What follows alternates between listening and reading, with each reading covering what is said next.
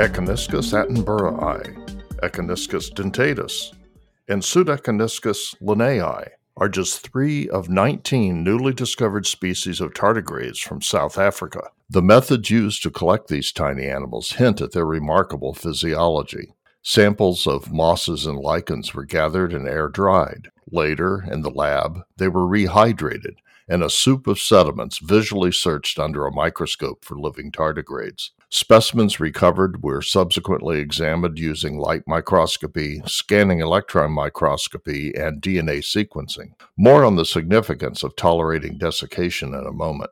If you're not familiar with tardigrades, you may be asking what exactly these little animals are.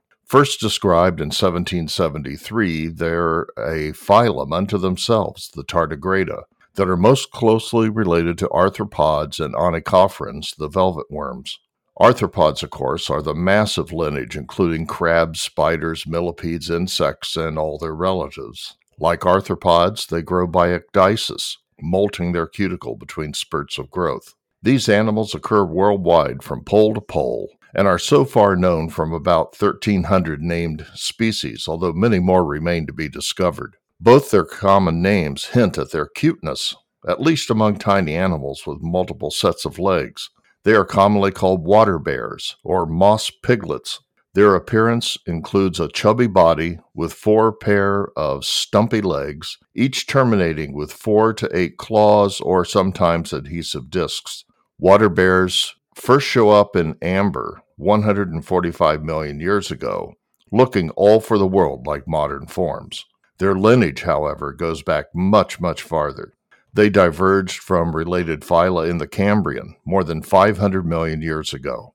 The South African survey focused on water bears found in mosses and lichens, but they may also be found in soil, leaf litter, coastal sand dunes, and both freshwater and marine sediments, where there may be as many as 95,000 water bears per gallon. They have been collected from high mountain tops to deep sea trenches, from hot springs to under ice. The first one I ever saw was from a decidedly less exotic habitat rotting leaves in the gutter of a house.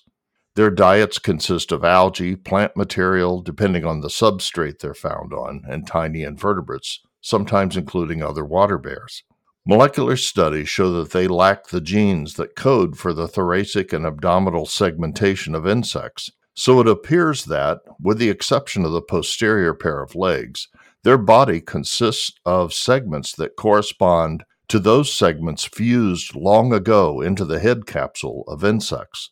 Water bears are famous, in circles that get excited by such things, for their ability to suspend their metabolism and go into a resting stage in response to hostile circumstances, then become restored and resume their lives when conditions are improved. Hence the dried samples employed while collecting them. In this resting condition, their metabolism slows to one one hundredth of its normal rate. They have been documented to survive without food or free water for decades, then, when rehydrated, resume their normal activities.